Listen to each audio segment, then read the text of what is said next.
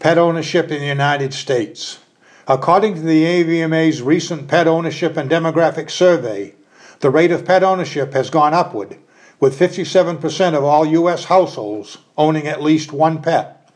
The dog continues to dominate as the most popular pet, with 38% of all U.S. households having at least one dog, the highest percentage rate of dog ownership since the AVMA began doing this research in 1982.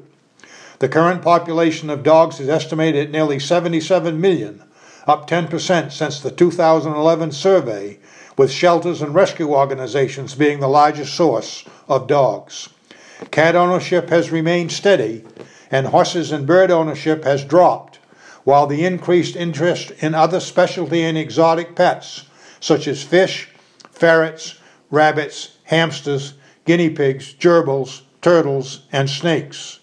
Of particular interest has been the rise of poultry and other livestock as pets.